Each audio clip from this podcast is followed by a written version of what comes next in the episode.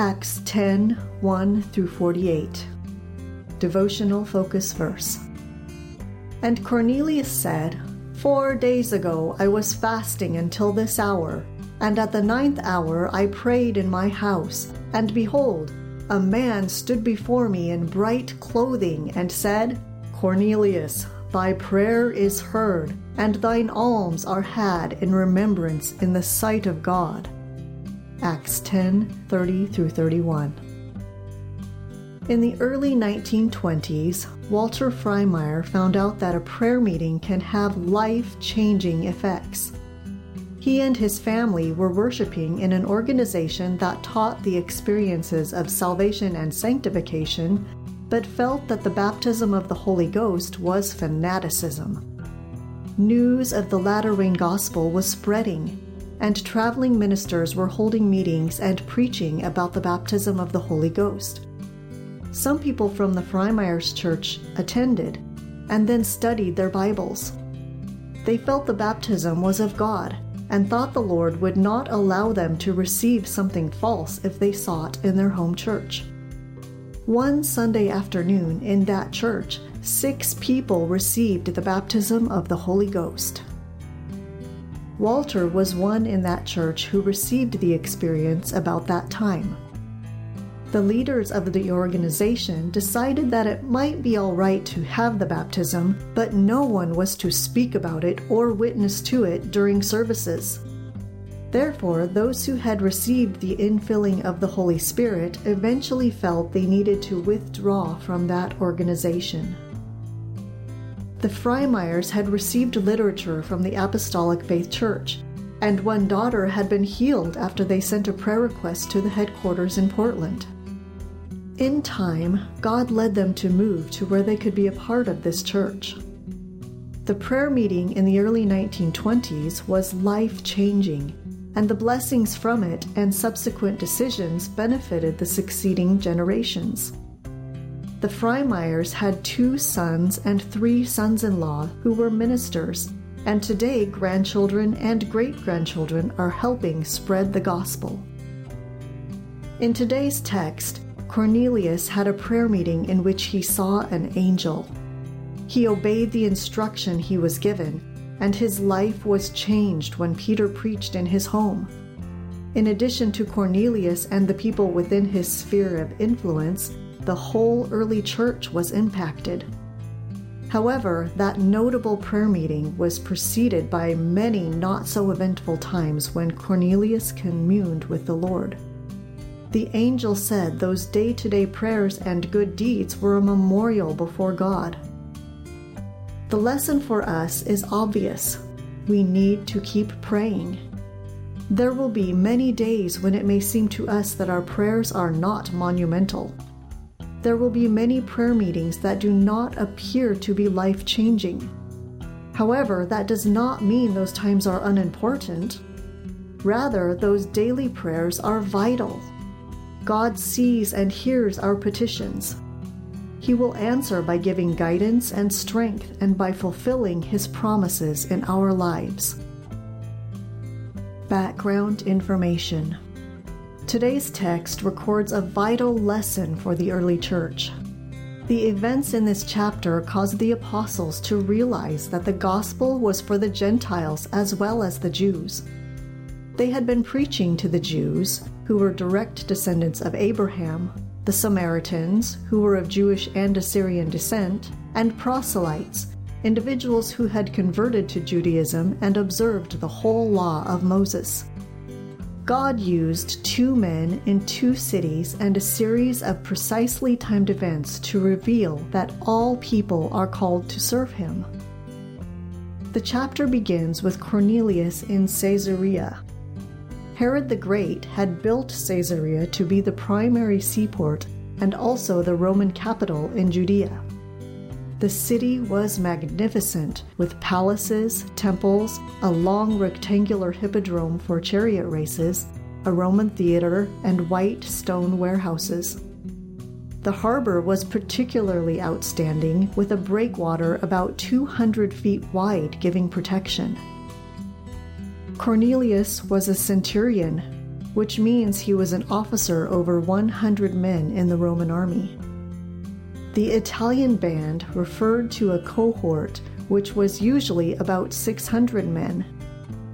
Because they were from Italy, the geographical term for the country of which Rome was the capital, they may have been especially distinguished or honored.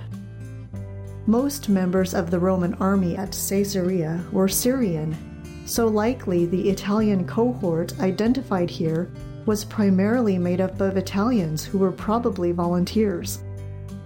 In a turbulent province like Judea, it would have been important in terms of national security to have at least one cohort of Italian soldiers at the seat of government.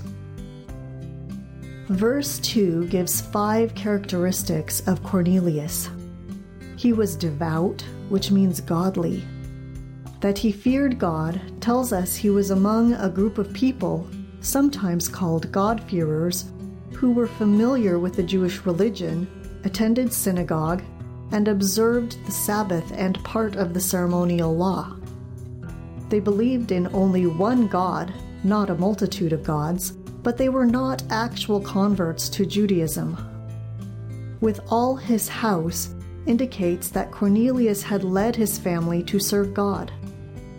That he gave much alms to the people shows he was charitable and prayed to God always. It reinforces that he regularly worshipped God. When Cornelius was praying at 3 p.m., or the 9th hour, an angel appeared to him with a commendation and instructions.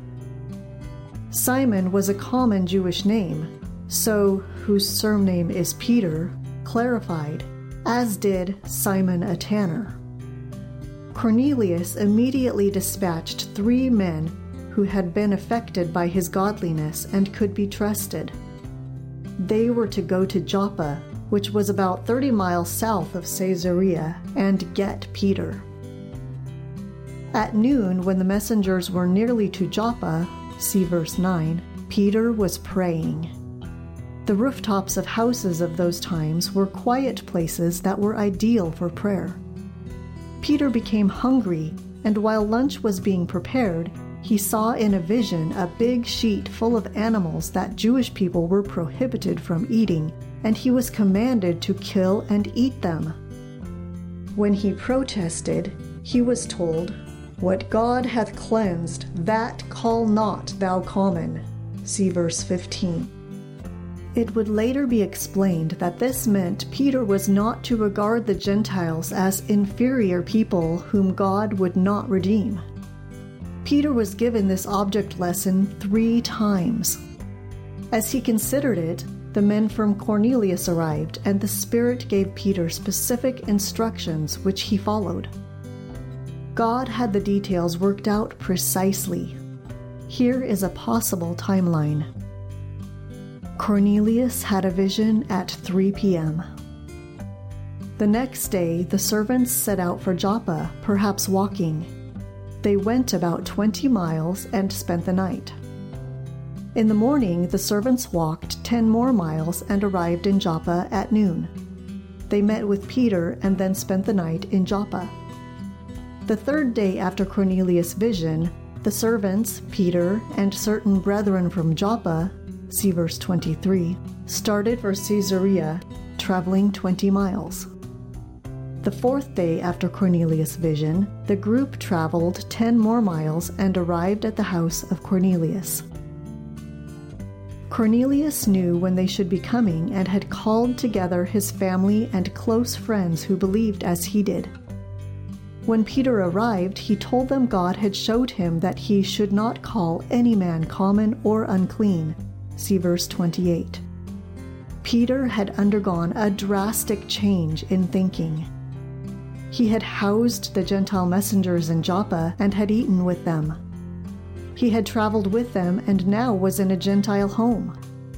However, God had more yet to teach Peter and those accompanying him. Peter began to preach, see verses 34 through 43, giving a message that summarized the gospel. Before he was done, the Holy Ghost fell, with the evidence of the people speaking in languages not known to them. Convinced that God had included the Gentiles in his plan of salvation through Christ, Peter and the other brethren arranged for these believers to be baptized in water that day. It was a landmark day for the early church.